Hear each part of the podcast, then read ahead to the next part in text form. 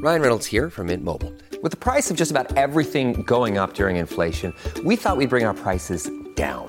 So to help us, we brought in a reverse auctioneer, which is apparently a thing.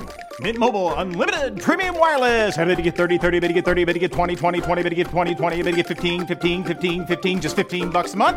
So, Give it a try at mintmobile.com slash switch. $45 upfront for three months plus taxes and fees. Promo rate for new customers for limited time. Unlimited more than 40 gigabytes per month. Slows. Full terms at mintmobile.com.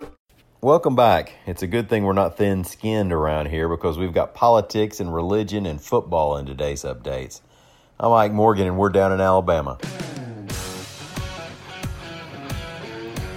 In case you haven't noticed, it doesn't take a whole lot to get us stirred up about politics. By us, I mean everybody on my Facebook feed. But since President Donald Trump stopped by McLean Bible College in Virginia on Sunday, the pastor has had to explain himself for praying for the president, or at least felt the need to explain himself. And that pastor spent years here in Alabama before moving to Virginia. Now, if you believe in prayer like I do, then you believe we've had 45 presidents who need a whole bunch of it. And even if you don't like the president at any given time, one might think he'd need a little more divine intervention than most.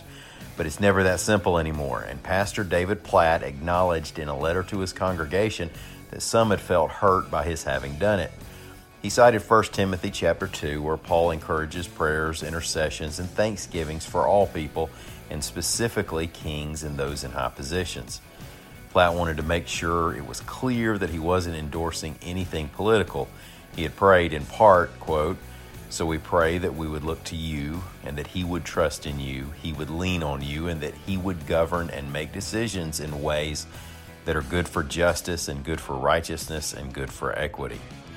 Now, as AL.com's Greg Garrison reported, the Reverend Platt had been a pastor of the church at Brook Hills in Birmingham, Alabama. He was only 28 when he became pastor at the 4,300 member church in 2006, making him the nation's youngest megachurch pastor at the time.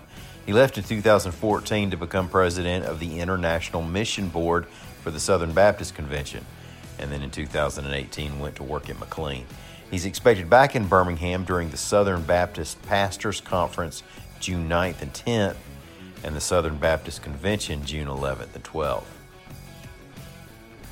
Nothing ever stays exactly the same. Even football rivalries ebb and flow. Remember when Alabama LSU was a really big deal nationally? Our buddy Mark Heim at AL.com reports that this year, for the first time in almost a decade, that game has been knocked out of prime time. And Paul Finebaum calls that a smart move on CBS's part. Finebaum said on the roundtable on Birmingham's WJOX 94.5 Right now, and I hope LSU fans will turn the radio down, but the LSU Alabama game at Bryant Denny Stadium does not have the cachet it used to.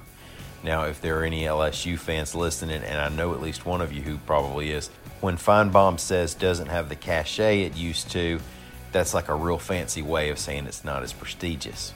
But anyway, Alabama's won eight in a row against LSU, and over the past five seasons, the average score has been 22 to 8. Last year, the Tide won 29 to 0, and as Mark pointed out, you may only remember it for that real sad looking young woman in the stands who became the star of internet memes. The state of Alabama has often been a force on American Idol. Singers such as Ruben Studdard, Taylor Hicks, Bo Bice, Paul McDonald, Jess Meuse, CJ Harris, and Dexter Roberts have represented well on the show. And Walker Burroughs recently was cut just before the final six. Now, most of those I just named are from Central and North Alabama. But AL.com's Lawrence Specker reports that auditions for the 18th season will include a stop in Mobile on August 20th. And if you can't make it to the in-person auditions, you can submit an online audition at www.americanidol.com slash auditions. At that site, you can also register to attend a live audition and see some of the age and other restrictions. Well, thank y'all so much for listening. We'll be back again tomorrow. As always, y'all are welcome to come see us anytime you want to on the World Wide Web at al.com.